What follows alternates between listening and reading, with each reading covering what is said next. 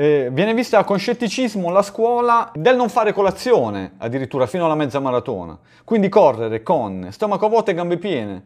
Eh, tantissimi sono gli atleti che vedo fare colazioni abbondanti per gare di 10 km o di 21 km, ma anche no, ma anche no, la conferma è Claudio e tanti atleti che corrono forti le distanze, atleti master che corrono forti le distanze fino alla mezza maratona, per la maratona chiaramente, discorso a parte, una buona cena, un buon carico glicidico la sera prima, un caffè dolcificato, stabilizziamo la glicemia la mattina e partiamo.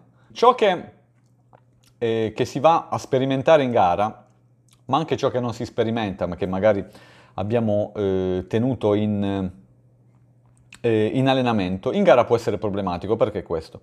Eh, a livello di digestione, l'ho sperimentato su tante persone che seguo e anche su me stesso, la digestione è differente. Uno, se quando noi teniamo una colazione normalmente prima di una maratona, cioè, scusami, prima di un lunghissimo, eh, la teniamo in condizioni di relax, di bassa tensione emotiva, quando andiamo a fare maratona siamo tesi inevitabilmente, è, la gara che abbiamo preparato. Quindi a livello anche di digestione non è la stessa cosa che fare allenamento.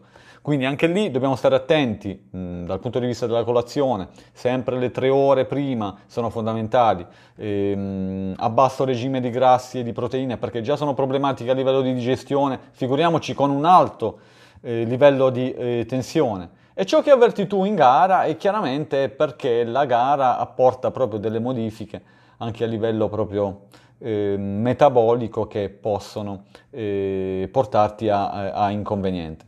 Però ripeto, come ho detto prima, non bisogna variare niente rispetto a, a ciò che facciamo eh, in allenamento.